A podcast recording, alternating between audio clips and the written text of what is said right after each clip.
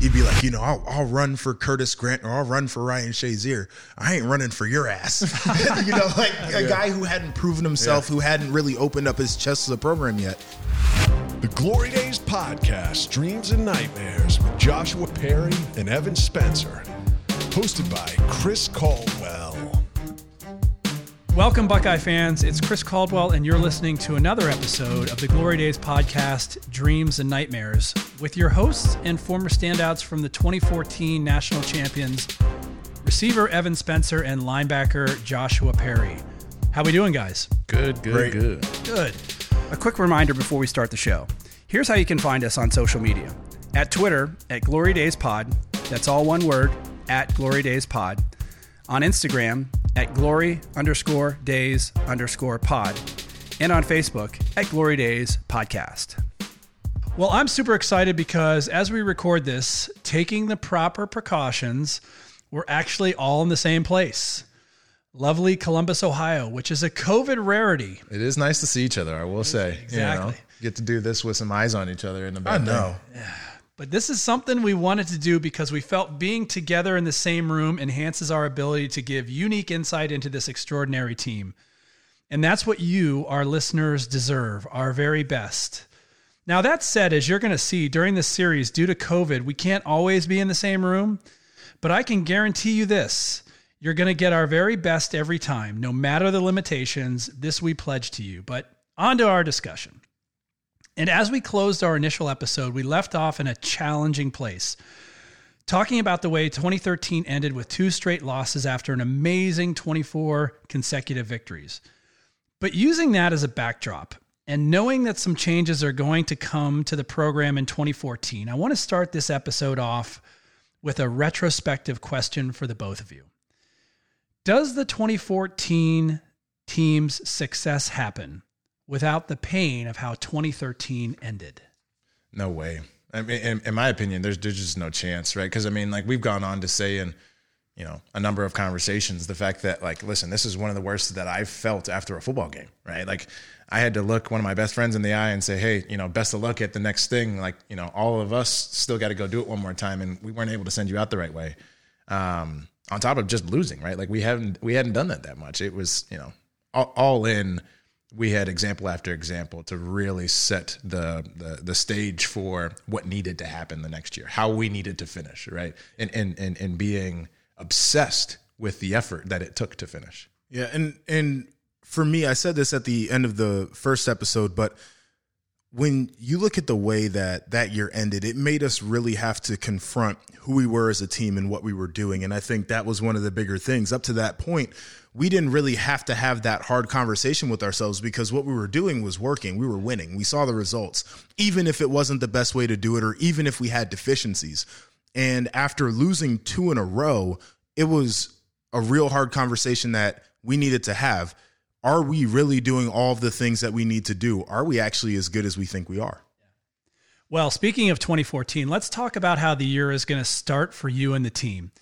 Because the Clemson game is played on a Friday, January 3rd to be specific. And after that game is over, you'll have just completed a grueling 14-game, 4-month schedule.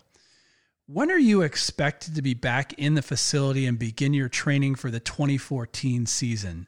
Because before you answer, the last time I checked, you two were both, you know, 20 or 21-year-old college students, not professional athletes, not yet at least.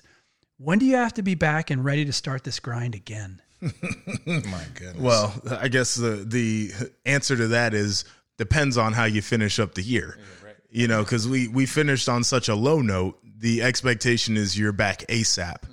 And when you get back, the workouts aren't mandatory. They're what we call discretionary. That never really exists. Like, you're expected to come in even on your off time. But there was no like, hey, you know, take a week off or whatever it is and get settled into classes beforehand. They were like, all right, classes started. That means you're back on campus and it's time to roll.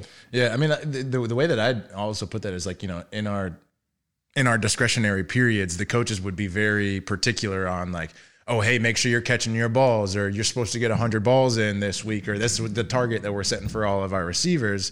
well, if it's during discretionary time, I got to go into the Woody to go get my 100 balls. That means I also got to go work out and go work out with Coach Mick when I get my 100 balls. So while it is very much optional and discretionary when those first week or two that we come back, to Josh's point, it depends. Hey, do we need to press, the blow up button and figure out how we're going to win football games here? Or is this a, depleted football team that, has injuries out the wazoo and needs a deep breath? Now, for us, it was very much the former, get in and get working and get it out of your legs. But, I broke my leg. So there were some unique cases in there that had to slow down the process. But, quite honestly, we were all sick to our stomachs with our inability to finish from the year prior that, we hated the workouts, but we almost were looking forward to getting back at it again because we needed to right the ship a little bit better than we at least set sail on the year prior. Didn't you guys say, and we'll get to Coach Mick in a minute, but he basically, the comment to you guys was that you're only as good as your last game, and your last game you guys were shit. That was the exact comment. I can remember it. And it's so intentional that he would say that. Number one, he had to say it because we needed to hear that. And I don't think we had heard that as a team enough. But I think he wanted to set the tone for his expectation of what the offseason was going to be just in terms of work capacity. And so for us, understanding that if the last thing we did was not very good, then our attitude has to be that we have to outwork all the bad that we did in the last game. And that was the tone of the offseason. Before we carry on, a quick word to potential advertisers. We're looking to get your spot in our show. Glory Days podcast can help you reach fans that want what you're selling. And not just Ohio State fans, but college football fans around the country. That's right. And there's a variety of ways that you guys can advertise with us. Just ask and we'll help you find what you need. And look, if you don't know what you want to do, we can even help you create your own commercial. If you'd like to become a Glory Days partner, drop us a line at info@glorydays.media. That's info@glorydays.media. Well, notice I said the word student. And to bring it back around to the academic side of things, when Urban was hired, he stated his objective was to recruit student-athletes who will win in the classroom and on the field. And as we said in the last episode, you both are proud graduates of Ohio State. For the listening audience, what are your degrees and how are you using them today? Yeah, so I was an econ degree, College of Arts and Sciences, right? So that was essentially the degree, how it's being used now. I'm in finance, right? So I work in M&A, real estate, private market investments. And essentially it's just, a lot of negotiation, a lot of communication and trying to represent all parties, right? I feel like whether it's life, football, a lot of the things, that were inherent lessons to playing at Ohio State that we had, it's kind of shown its head here now in the professional world, but that's degree to now career. Smart guy. He's good with numbers. Yeah. Me, not so much. I was consumer science major, so that was human ecology. And basically, it was like the dummies version of a business degree. Decided not to go the Fisher route because I didn't want all that on my plate. But what was really good is I've got the econ experience all the way up to like 4,000 level econ. So, did some of that, finance, accounting, like business psychology, small business, families and business, just all those different types of things. So now I sell a little bit of real estate here around Central Ohio. Holler at your boy.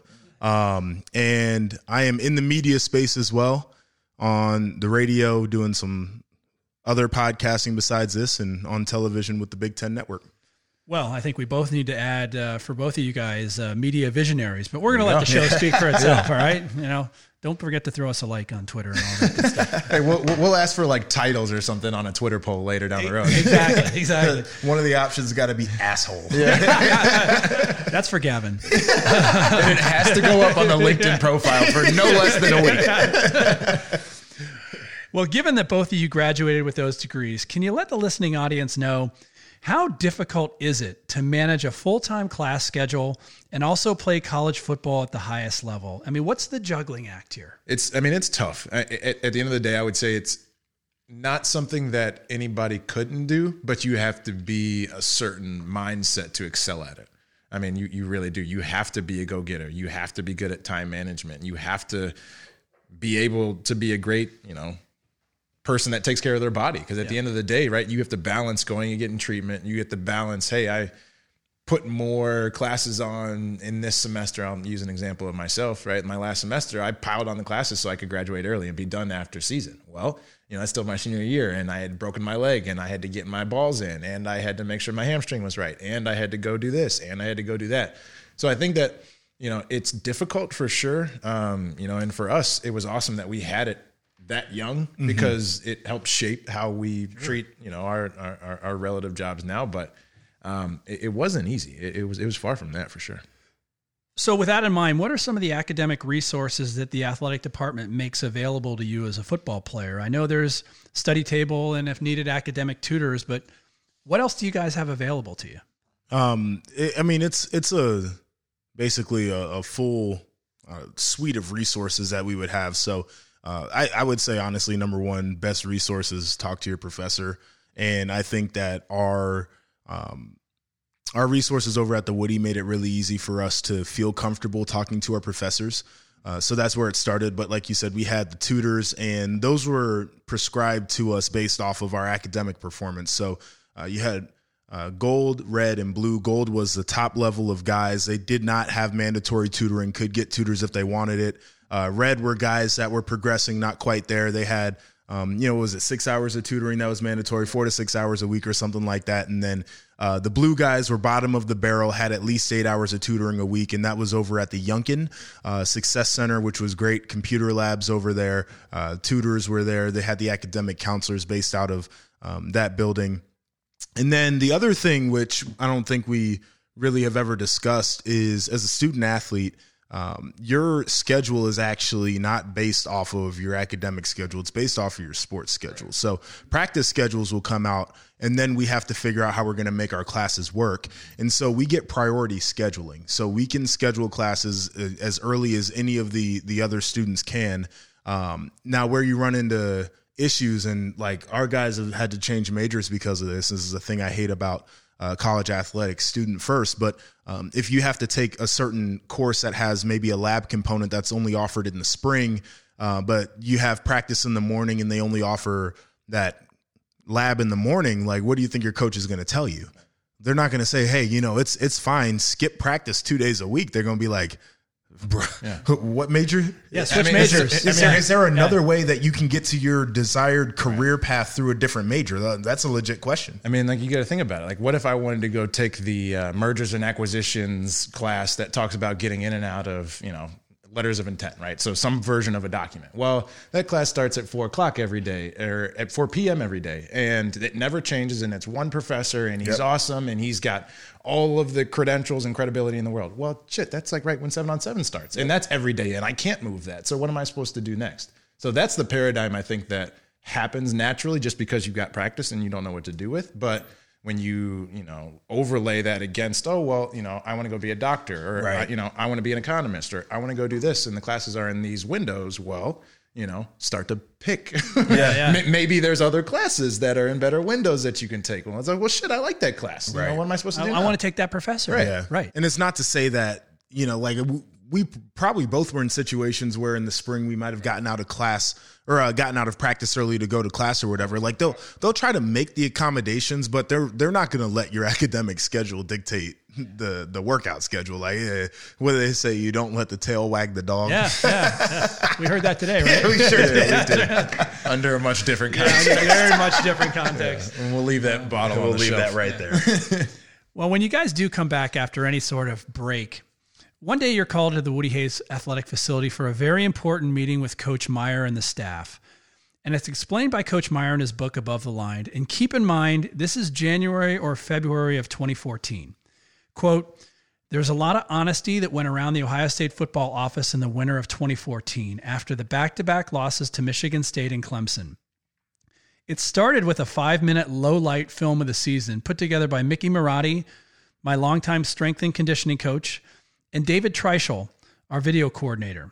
It was a horror show all the way. It was so brutal to watch that some of the players were crying." End quote. Guys, describe that video. I mean, how do you? I think the examples of the tears were a perfect, you know, I again, example, a perfect example of what we were all feeling. Because at the end of the day, like, those were raw moments for us. Those were some of the darkest athletic times that we had because we were all collectively trying to play for one another and we got upended, right? Like, the worst times and the worst losses are the ones when you feel that, like, you're outcoached or you aren't athletic enough and you were outplayed. And we like to believe that the second one is never true. And, you know, also sometimes we like to believe, you know, especially the coaches, like, the first isn't true, but sometimes the coaches don't get us all the way prepared. Sometimes we're not all the way prepared to answer those bells. And the Michigan State game, and especially the Clemson game, it was just a perfect marriage of so many different holes, whether it was coaches and players, trainers and players. Like, there was just so much that went wrong. The Virginia Tech game is very similar in that, right? Like, You see these games where it's like, damn, why is Ohio State not responding? Well, it's just because too many different fronts are effing up, for lack of a better term. Yeah, and I was going to say, just to piggyback off of it, it's like so honest too. Like, it's raw, like you said, but it makes you have to confront certain things that you thought you might be able to skate by. Everything was done so intentionally to create that friction and to really make you reconcile with the things that went on the year before. It was a hyper sense of accountability just from that regard of where we're going to have an honest conversation literally about everything. We're not going to leave anything out of this. What did we say last episode? I mean, brutal honesty is part of the hallmark of an Urban Meyer program. Yes, no doubt. There's value in it being tremendously uncomfortable. Right. And that was the value in this video. It's like, we all felt like, I did not want to see that play again. Like, I thought that film was buried. No, seriously. Like, that's literally the feeling is I didn't think that I was ever going to have to see that play again. Like, you go through the tape after a game and there are some plays that you see where you did so poorly. You're just like, boy, I'm glad, like, that one's done. And that was the play they put on the low light. Like, the one you never thought you were going to see again, you saw it again.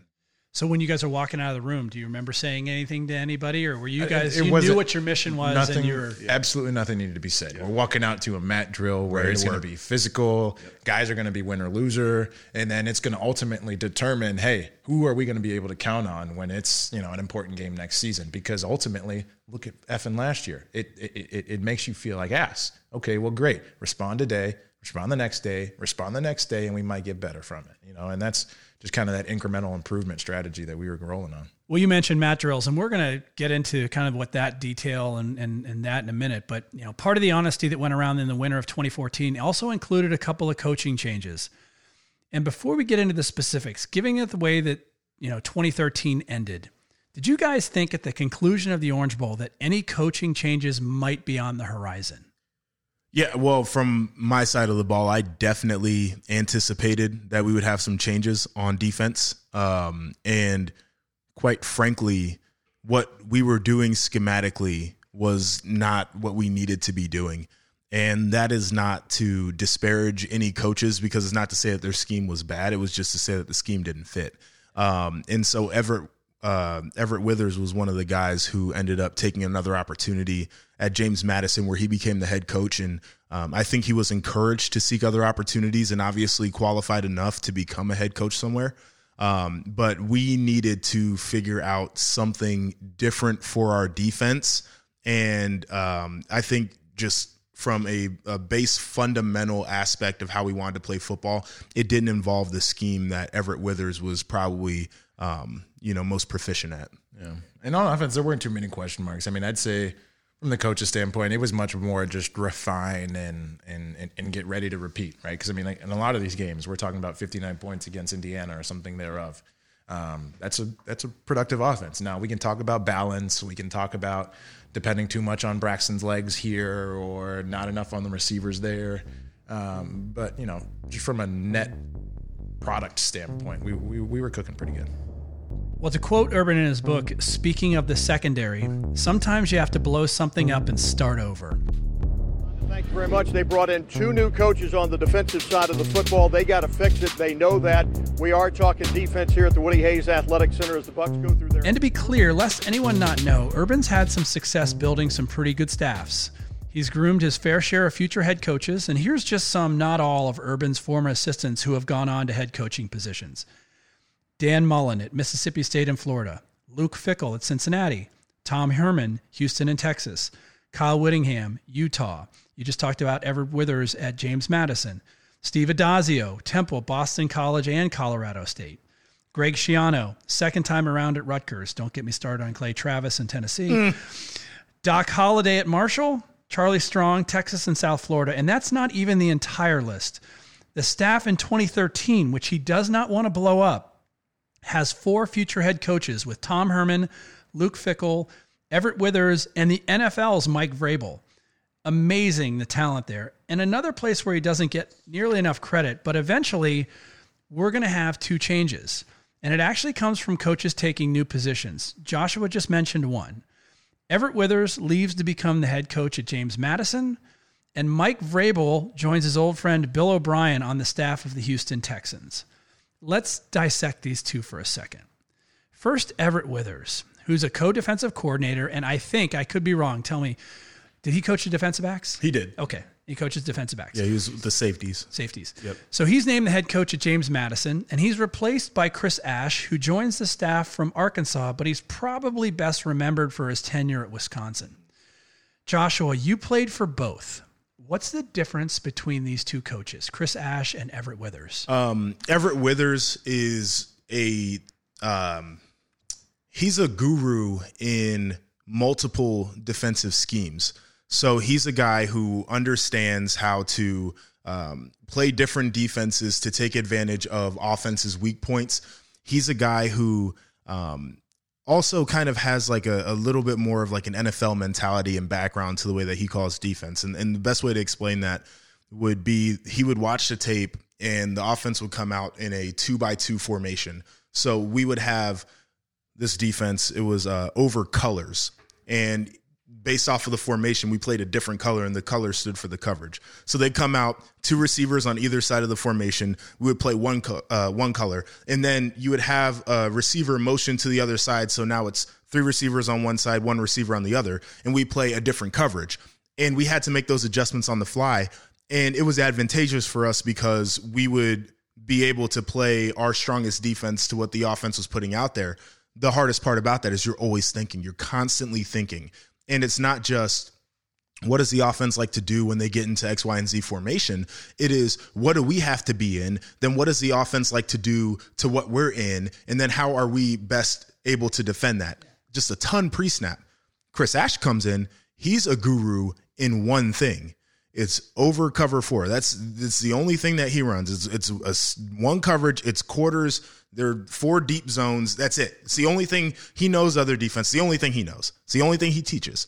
And what was good for us is we knew all of the weak points of cover four, and that's the only way offenses are going to try to attack us. So it didn't matter what they got into. It didn't matter what formation. We just knew like, okay, the flat on the short side of the field is always going to be difficult. Four verticals, obviously, those guys are going to have to get on their horse. They're like, what else do you want? Like, we're going to be strong in the run. We're going to be strong in the pass. And we needed that simplicity because our athletes were just better than everybody else. So just go out there and play. Well, second, OSU alum Mike Vrabel leaves for a job with Bill O'Brien and the Houston Texans, as those two are they're familiar with each other from their time in New England. And he's replaced by Larry Johnson, who was recently passed over for the Penn State job when, interestingly enough, Bill O'Brien left. So there's some serious Bill O'Brien-related coaching moves here. But same question as before, Joshua. What's the difference between Mike Vrabel and Larry Johnson? This is like the example. But Mike Vrabel is the guy who was at a casino and through whatever situation, confusion, got a little bit tangled up and was arrested. And Larry Johnson is a preacher. So, it's two completely different personalities. It's two completely different styles of coaching. If I said that Mike Vrabel was a dickhead, he would take that as a compliment. Like, I could say that about him and he wouldn't get offended. That's how he wants to push greatness out of his players. Larry Johnson, on the other hand, is a guy who's going to put his arm around you and he's going to, be really calm and he's going to talk to you very differently than Mike Vrabel would. And I think the reason that was healthy is because when you get 2 years with a guy like Vrabel, it can wear on you. And you could see those guys on the D-line were kind of getting worn down. And then Larry Johnson comes in, and it just provides that spark of energy. It's not to say that one is better than the other. It's to say that probably too much of either one of those creates an environment where guys aren't being pushed to their best. Like Coach Miggs says, that give a shit factor was increased. Yeah. Right. Yeah. You know, and that was something that we observed too, right? I mean, heck, I wasn't even in the room, but you could just tell that the guys in there wanted to go make plays that much more. Right? Maybe because they felt supported in some way that they didn't beforehand. But, you know, football's still football, right? You still got to go out there and make plays, and it's a physical game. But sometimes that little small and tangible can get different things out of guys. The guy who really explained it to me was Mike Bennett, because he was one of those guys who was criticized hard by Coach Meyer, you know, just really pushed and held to a really high standard. And Mike Vrabel was the same way with him. And Mike would just be, I mean, he'd be on him because he wanted him to be great. And LJ came around, and the beauty of that was it wasn't the head coach and the position coach now both on him. Urban was able to be the bad cop, and LJ was able to be the good cop. And for a guy like Mike Bennett, that's exactly what he needed at the time.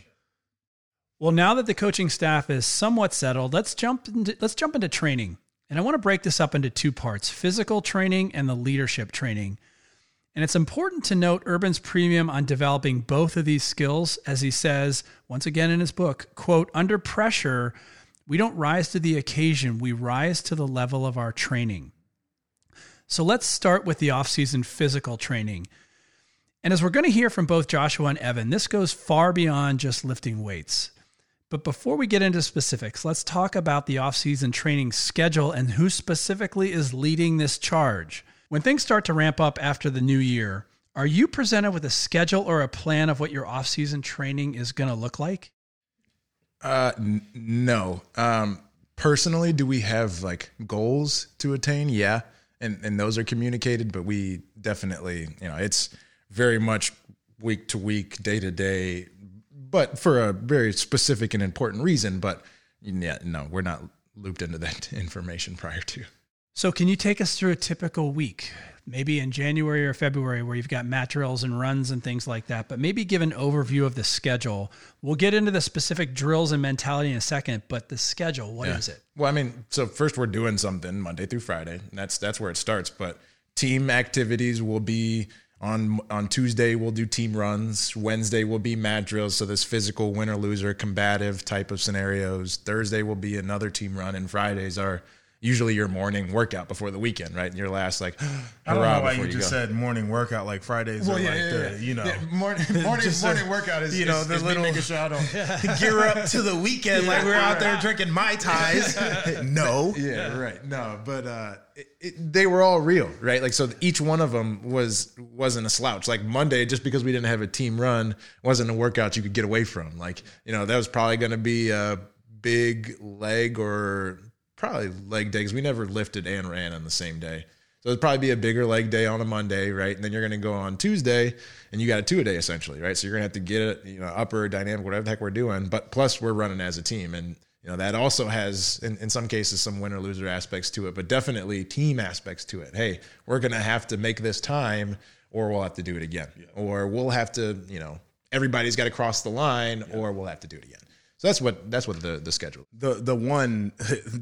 or we'll have to do it again was at the end of each station, coach would he'd have us get in a stance, like a runner stance, so we could run to the next station. But like as soon as the whistle blew, you had to get in your stance. And so, you know, there's guys like walking to find a space so they're not on top of somebody with like somebody's butt in their face while they're in a stance. And then Mick would just snap, and he'd be like, "We're doing the station over again because Dontre Wilson didn't want to get in a stance." And it's like, all right, Dontre, so you gonna learn. Like, it doesn't matter if somebody's stinky ass is in your face; you gonna get in that stance. And it was always point, stuff like that. It was, but I mean, and these are real drills now. So like, imagine, like, you know, and everything's competitive. Like every drill that we do at these stations, there's a winner and a loser. You're going against somebody, so it might be an L drill, which is 5 yards down, 5 yards back, and then you go back up 5 yards, you run another 5 yards around another cone, 5 yards back, and then 5 yards to the original spot in the shape of an L, right? So we would do that, and you'd probably, get 5-6 reps in at the station or more, and they're competitive reps, win or loser, to then hear the whistle, stop what you're doing, get in your stance, sprint to the next station, and then if you're running over bags at the next station, that's what you're doing.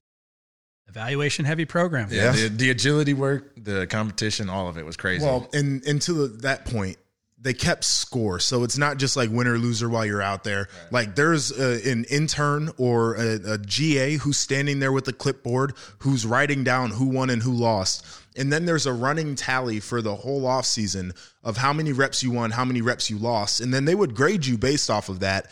And Champions Club at the end of the offseason was based off of how many reps you won or lost. Like if, did you make weight? Like that counts, like everything. It was like a situation like how hard would you try if you knew all of those long or short-term objectives were down the road, yep. right? Like, you know, shoot, I only get 5 chances to go against Devin Smith and we're in the L drill and he's really good at that second turn. Like, how can I try to beat him? Yep. But, like, pushing yourself, trying to find that mental or physical edge is the goal. Because then, like, I know if I do it and I win a couple of these, I'm better at the next one, but also I also get to get something at this championship day event once we get some things passed out to us. So. And I know I'm going on and on, but like even to that point, if there was, for example, we did a star drill. So it's like a shape of a star. You know, you run into the middle, you touch the cones on the outside. I'm as tall and my legs are and my arms are as long as can be. I was great at the star drill. And so I would get to a point if I knew somebody was going to whoop my ass on a pro shuttle because they could do those turns quicker, I would jump the line in the star drill and I would make my opponent do it more times than anybody else. Like I would just cut in line and keep going in the front because this is what happens is I would either win and I would get the points so I could just load up on points or they wouldn't be paying attention. And so if they weren't at the start line, when I was at the start line, they would get a penalty, which like counts as a negative point on their score. So you're trying to find every single advantage and really just break somebody else's will. It's a strategy too. Yeah. You gotta have a strategy. Wow. Well, you guys both mentioned Coach Mick and obviously you're referencing Coach Mickey Marotti. Mm-hmm. And, you know, for those who don't remember, when Urban was hired in 2011, according to Bleacher Report, he said to Coach Mick, quote, the most important hire I made on this coaching staff to bring toughness, to make sure we're in great shape and to get this team ready to go, our strength coach, Mickey Marotti, end quote. Most important hire. Yeah. He also said in the ESPN special Training Days, quote, I don't know if I've ever trusted anyone as much as I trust him, end quote. I'm sure his wife, Shelley, loved that. But high praise indeed. Can you guys describe Coach Mick for the listeners? Well, I mean, he gets the praise because Coach is passing the team over to him. And there's a very traditional ceremony, quote unquote, around it that, you know, after the season and then going into the season, that happens. But, you know, Coach Mick is just an incredible leader as it relates to strength training, emotional and physical development, right? Because I think he's a professional at being able to stretch us to the limit of where our bodies will allow us to go. And not from a standpoint of endangering health, right? Like doing it from a very healthy and, you know, tenacious way, right? Like building that toughness that comes from somewhere, right? Like all of these combative things where we're talking about running around a cone or maybe pulling a rope against somebody, like you're training something in your mind and that's all pre-thought of, right? Coach Mick has all of these different tools that he rips on and really uses them to the benefit for all of us. So, you know, he's unique because he treats his job very seriously, but also has a lot to play with. And, you know, it's turned a lot of good players into some of the best players we've seen play the game. Well, as people are going to hear in this podcast, you guys both kind of give him a lot of credit for helping become the players that you became. This might be as good a time as any to tell the listeners something about Coach Mick that they don't know. We all hear the myth of Coach Mick Marotti, and we've seen his thing on the sidelines and stuff like that. But what do we not know about him? Is there a softer side to him? Does he... I don't know about that. maybe he wore the same nasty, ratty-ass Ohio State crew neck sweater for, you know, 3 years probably that I knew him. Maybe longer. Maybe he might still have it on if he's listening to this at this moment. Yeah. But no. Mick is a genuine guy. Yeah. 2 things. He plays the drums. Oh, like he has a drum set up in his house, and he likes to do jam sessions. Like, I mean, he loves it, and he's good. So that's number 1. Number 2. And I would always joke with him on night games. He had a goal of getting 30,000 steps before he went over to the stadium. So he'd be wearing his pedometer And, like, I would just check in. I'd be like, Mick, how many steps you got? And he'd be like, oh, I only got 9,000. I'm behind schedule right now. Yeah. And I'd be like, oh, you better get to work. So, man, talk about a strength coach who lives it. Right. To hear Coach Mick describe his purpose and mentality is actually something very special. He says in Urban's book, quote, my job is to maximize our players' genetic potential. We do that by increasing their work capacity beyond their physical limits. Too often, the mind turns the body off. We push you to stay engaged and train your mind to work harder and longer, end quote. Fair assessment? Yeah. Yeah. I think that's incredibly accurate. Before we carry on, a quick word to potential advertisers. We're looking to get your spot in our show. Glory Days podcast can help you reach fans that want what you're selling. And not just Ohio State fans, but college football fans around the country. That's right. And there's a variety of ways that you guys can advertise with us. Just ask and we'll help you find what you need. And look, if you don't know what you want to do, we can even help you create your own commercial. If you'd like to become a Glory Days partner, drop us a line at info@glorydays.media. That's info@glorydays.media. A crucial part of winter conditioning is the mat drills Coach Mick, his assistants, and our staff put our players through in the early morning hours throughout February. They set up stations on 6 large wrestling mats in our indoor field and then turn the heaters up to increase the temperature. 3 of the stations are one-on-one competitions with ropes, tires, and bone dummies, and the other 3 are group agility drills involving seat rolls, bear crawls, and short sprints. Every player goes through each station at least twice in a circuit with very little rest, and we're going to find out who's going to respond above the line. He said quote. At least twice. Yeah, right. That's what I want to just let it run. At least. Yeah. I'll let you know when I'm done. So you guys, you talked about a winner and a loser. Yeah. Describe the specific mat drills, and what do you think the drills, you know, well, I think that we know what they were designed to do, a winner and a loser, but, you know, describe the mat drills. So I'll take the roles. You got the combative ones. Okay. Perfect. So the role is, it's probably mixing a lot more of the cardio, get more guys moving, continue to work this agility scenario. But, you know, it'll be the situation where, like, you're on 2 feet, buzzing your feet, right, chopping and whatever. And then he'll say, like, he'll point a direction.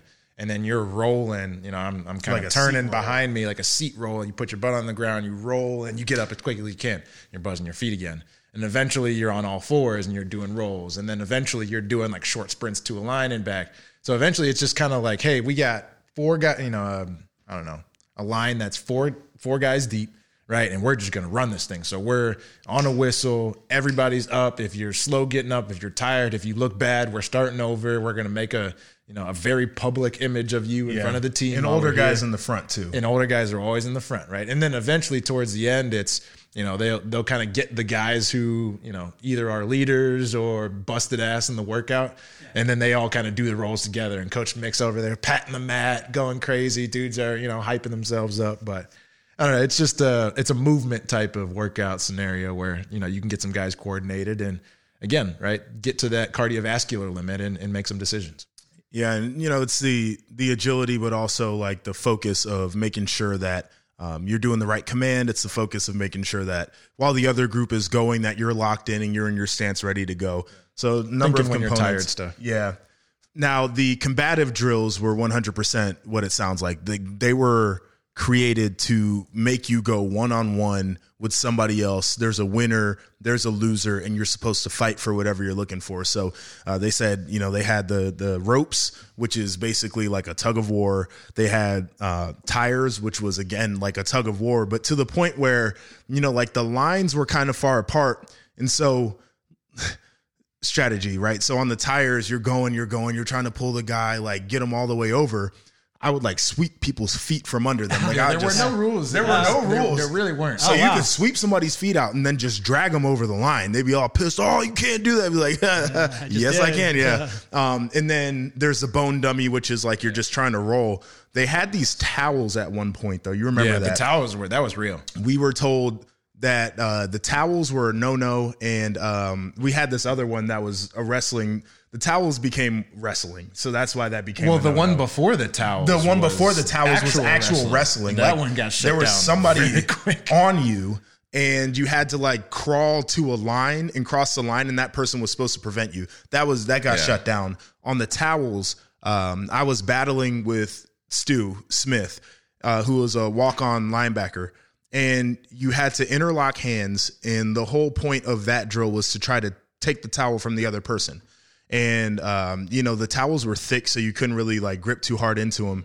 And the one day he was beating my ass, and I was tired of it. So I bit him on the shoulder, and he, like, shouted out, "Let go of the towel." And I was like, he's like, "You can't bite me." I'm like, hell, I can't bite you. I'm tired of losing. Yeah. So. No, that was real, though. I mean, you know, imagine just a little rolled up towel in between two people facing each other, almost shoulder to shoulder. First whistle is everybody goes down. You get your hands on one, obviously facing different directions. And then, again, limited rules. And the whistle blows again, and it's how bad do you want to win? Yeah, you figure it out. Well, it sounds like your answer sounds like it jibes with what Urban says they were designed to do, which is, quote, "I want to find out in February during mat drills how tough a player is, not in November, on 4th and 5 against Michigan State. Every station is a mental and physical battle that induces fatigue quickly. They're designed to strip away football talent and get to the core of how tough our players are. We discover who's willing to push themselves when conflict arises, who can handle chaotic situations, who backs down from confrontation, and who taps out when pressure and discomfort are applied, and who bites somebody." Yeah. End quote. Wow. That sounds crazy intense, you know, especially for a first timer. Any other memories of mat drills? I mean, we just heard about Stu Smith and the biting. How about you, Evan? Any one-on-ones you remember? Not too much, to be honest. I don't have any crazy ones. Like the wrestling was nuts just because you had 10 yards of another free-for-all where like the dude could actually swing his feet around and like prevent you from moving anywhere. Yeah. So that promoted some fights. I wasn't in any of them, but I definitely pulled some dudes off of some. Okay. Do you remember when Tom Herman tried to fight Mike Vrabel during the mat drill? I do remember that. Yeah. That was hilarious. It was like that's a bad idea. It was Mike Vrabel, a literal pit bull, and then it was Tom Herman, a Yorkshire Terrier, barking, and he's like, "Oh, hold me back. And Mike's like, "No, if he wants to fight, don't hold him back. Like, I'm ready for this one." Oh, wow. Yeah, it was, I mean, you know, coaches get heated like players too. Sure. And I guess that kind of is more of the overarching thing. Well, the coaches ran with the players. Yes. So when the offense or defense lost in a specific event in mat drills, you bet your ass Coach Herman or Coach Vrabel were running. And they were both talking smack. Yeah. But Urban wanted that, though. Like, he wanted to challenge the coaches as much as he wanted to challenge the players, too. And he wanted them to feel backed into a corner and for them to be combative and for them to hash things out the way that they needed to, because ultimately that was going to make them a better staff. There was no animosity that he wanted to create, but he wanted those guys to be just like us, where if you have something that you need to get figured out, let's go ahead and do that. So when the coaches are having to run because of something that you guys are doing, I got to imagine the coaches are coming down on you saying, "Look, Joshua, this is, again, evaluation heavy program, right? But Joshua, I see this is where you're rated right now. You know, I'm having to run because of you. Come on, man." Like, yeah, Luke Fickell would shame somebody for it too. And really what he would be like is, he'd be like, "You know, I'll run for Curtis Grant or I'll run for Ryan Shazier. I ain't running for your ass." You know, like a guy who hadn't proven himself, who hadn't really opened up his chest to the program yet. Because Luke was fair. He's like, all you guys are going to mess up. At some point, I'm going to be running sprints because any one of you messes up. Nobody's perfect.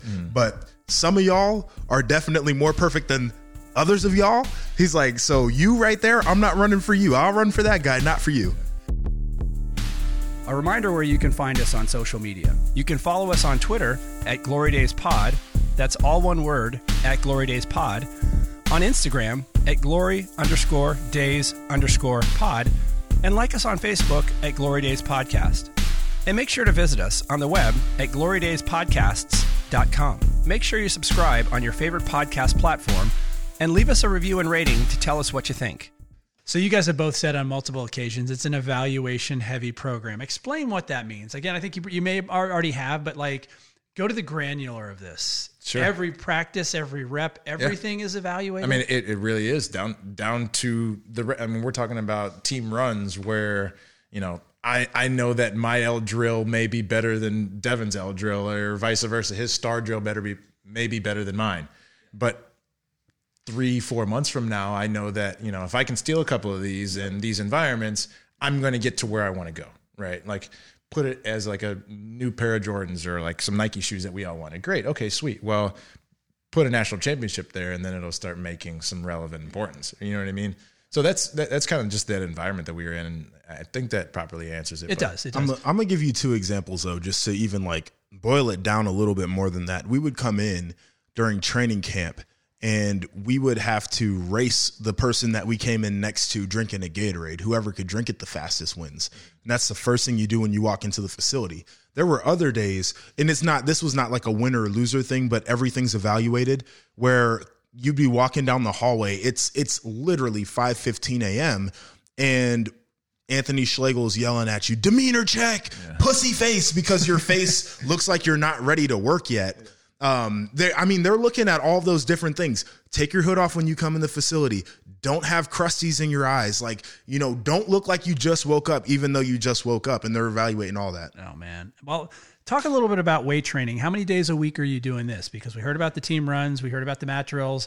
How many days a week are you guys doing weight training? So it'll be 4, right? So it'll be Monday, Tuesday, Thursday, Friday. Depending if you were that's true. High needs guy. Yeah, if you were a high needs guy and, put it in that category, you pissed the coaches off to some degree, or you're light, or you need to go catch more balls, get underway in high needs.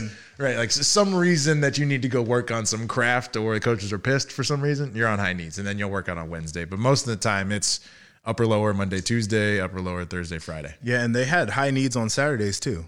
So you could be a guy who was I was a high-needs Saturday guy, and you get the extra lift in, and they can't make you do it, but they made you do it. Yeah. Well, speaking of weight training with Coach Mick, Zach Boren told Bleacher Report something interesting when he said, quote, "It's just things like intensity. We would go in every day with the strength program not knowing what to expect. Coach Mick didn't want any of our guys getting into a rhythm. He always wanted us to be on our toes. It shocked our bodies," end quote. Talk a little bit about how the strength and conditioning team would periodically change things up, like putting on extra weights at the end of a drill. Yeah. Well, that's 100% the thing. And when you asked question earlier, like, oh yeah, so tell me, walk through your workouts. We're like, well, fuck, we walked into them blind every day. And I think that it was to that point, right? Like, let's create an environment to where I could be like, oh shit, last Tuesday's lower heart lift was hard, but like, at least I know that we're only going to do 3 sets of those leg presses. And then into Tuesday and we have 15 sets of like a slightly lighter weight. And you're like, holy fuck, how the hell am I supposed to do that? But he's already done all the math on it. He's already figured out that this is your specific weight load or your maximum capacity given last week's effort. But like everything is kind of built into some kind of framework like that, quite honestly. And it very much was that, right? Like we were pushed very hard and as are most people, but consistency in our actual workout items was very small. Well, you guys both played in the NFL. How did the weight training program at Ohio State compare to that of a professional team? There's no comparison. Like in the NFL, they give you suggestions on what workouts to do even during the season when they own your time. And guys will say like, well, you know what? My trainer says not to do this, so I'm just going to do what my trainer says. And the strength coach is like, sure. Mickey Marotti's like, hey, you're going to do this workout. And you're like, ah, man, my shoulder hurts. And he's like, I got a modification for that. You're still doing this workout. So totally. It's, they made sure. And then the other thing too, is like NFL guys, they don't get as invested. Our guys used to have fun with it. Like Luke Fickell would be in there on a Friday. He saw me dragging ass one day, like threw 1,000,000 weights on the leg press, like making me do all these reps that my legs were, I couldn't stand up afterward. And then he'd like smirk at me after. Yeah. You don't get that kind of stuff in the league. That's very true. And too, you're dealing with grown men. There's a difference, right? Like, yes, you have to develop and get the best out of your athletes while you're in college, but they're also 18. They're also 21. And so they're still like making sure they're like, oh, okay, well, beat the clocks later, but I got to get through this wall sit. And then so can you explain beat the clock? Beat the clock, so there's a bar in town, and at 1, there's $1 beers, $2 beers at 2, $3 beers at 3, and goes on all the way to like 6 o'clock or something. If you make it to then, you're smashed. Yeah. But anyways, I use it as an example to say that one, there's so much sporadicness so that's not in the top of your mind, but you know, I don't know. I guess I lost my train of thought there, but you know, it's about focus and it's about the grind, and you know, they did a damn good job of that one. You had me at $1 beers. Yeah, so, Gavin's over there smirking right now. Yeah, right. I live in New York. That's like times 25 for one beer. Before we get into leadership training, Evan, I'm wondering, as you arrived on campus one football season prior to Urban in Columbus, did you experience any kind of training regimen from the Jim Tressel area? And if you did, what was the difference between an Urban and Coach Mick program and the Tressel, Luke Fickell? Summer, I think, was harder with Fickell and those guys because it was just different, right? Like the one that we had. What was it? It was 4 quarters. So, like, you know, the offense would have to go out there and almost, like, run a set of plays, and then while the defense would go out there, the offense is running gassers, and that's you had, like, a certain amount of quarters, and then the first quarter was over, okay, now second quarter, and then you're just going, it was awful, dude. It sucked. But, you know, and I guess to piggyback off of that, like, when we first got to Ohio State, like, you know, Coach Fick had us on the turf every day, whether that was because we needed to look fast on film or not, I have no idea, but we were grinding on that turf. You know, the receivers, our knees were grinding on that turf. Turf is no good. You know what I mean? So, you know, there's small differences like that, but nothing that jumps out. Nothing too crazy, no. Well, let's switch topics and move over to leadership training, and it's a skill that the coaching staff puts a premium on and even credits as a key component in winning championships. As Urban says in his book, quote, "The defining characteristic of every championship team is leadership. Leadership isn't a difference maker, it's the difference maker. A leader is someone who earns trust, sets a clear standard, and equips and inspires people to meet that standard," end quote.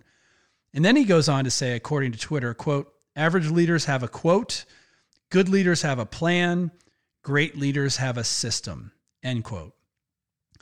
Offline, we talked a lot about the elements of this system, but for time's sake, you guys really broke it down to its core elements, and you said it's basically a simple equation. Can you tell us what this is and how you were specifically trained in this equation? Yeah. I mean, any event, right, is going to result in a response. Now, if you're not thinking about it, the outcome is uncontrollable, right? But like, if I know that I want to become a lawyer, right, and then I get an event that's a failed bar exam. Well, I can respond and say, this sucks. The world's out to get me. I'm never going to do this. And then you never do it. Or you can say, you know what? Damn it. I can study harder. I can do these things differently, and I can respond differently. So my outcome still is what I want. And that very simple equation, what was applied to our lives in, you know, football season and, you know, as men in the classroom and just growing up and, you know, finding ourselves in the community. It was, listen, there's going to be so many things that are thrown at you. Life and football particularly will always, come back to the fact that, like, hey, how are you going to respond in this moment? Because you and I talked about wanting to go do something, right? So that's still there. What are you going to respond to get there? Or how are you going to respond to get there? And that's the fundamentals behind it. And that's the system behind it and why it really worked for us. Yeah, and that was it. That was the only thing. There was nothing else. It was Tim Kight, who that's his system. He implemented it for us at OSU, and it was so repetitive, it'd make you sick. You know, I'd say the difference would be like in the Tressel days, there would be like a group of guys that would lead a lot of the community driven efforts or, you know, things like that. So the system was a little bit wider and less intensely focused, I guess I would say. Not that the result or the outcome was any less important. But with us, it was like, listen, like this applies to like winning games, but it also applies to like you being better people too. So the equation is E+R=O, event plus response equals outcome. Exactly. Equals an outcome. You got E's, you got little E's, you know, big events, little events. So, you know, they warrant different types of responses there. You don't control the event, you control the response, and that will dictate your outcomes. When you have a big E, a big event, what you need to do is press pause, get your mind right, and build skill. And then, of course, you move forward through the whole process. Like, I could teach the class right now. Tim Kight, if you need somebody to teach the class, holler at your boy because I still remember everything. Check your inbox. It'll come. But, Well, let's do a real-life example here, football-wise. I mean, you talked to one about an attorney, but Braxton Miller is injured. Yeah. The event is Braxton Miller is injured. Right. What's the response? Well, first, make sure that we are crystal clear on what our outcome is here. And I'll speak as a senior, right? Like, guys, have any of you guys won a Big Ten championship here? Any of us seniors? No, because not one of us can raise our hand. We lost last year, and we didn't get to go the year before, and we were 6th or 7th the year before. So ultimately, like, let's just start there. Let's win a Big Ten championship game. Well, you know, we've been getting preached this, all summer, all whatever, right? Like, we've been making jokes about how corny it can be at times or whatever. But let's talk about something that applies, right? Our boy, our guy is down. I mean, Evan, can you go play quarterback? Shit, I don't know, but I can figure it out, because at the end of the day, I want Jeff to go out the right way. You know, like, JT's going to be our quarterback. Okay, well, great. Well, we got some reps in with him in the summer. We'll figure it out. But at the end of the day, our back is against the wall, and we have to do it. So what do we have to do to get there? And it was just more or less that was the response, because we wanted to get to our outcome. Now, we still had learnings, right? You know, it wasn't perfect. It wasn't perfect in Navy, and it damn sure wasn't perfect against Virginia Tech.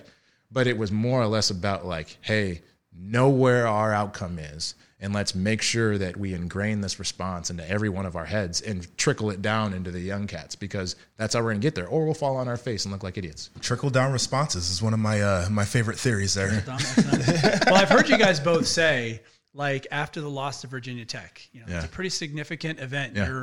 Your response is you guys want to win the national championship. Your outcome is you want to win the national championship of the Big Ten. Your response is every play has to be perfect in practice. There's no doubt. Every rep has to be perfect. I mean, to Coach Meyer's point, right? Like, the training and the practice need to be harder than the event or the game or whatever it is, right? Well, okay, offseason sucks.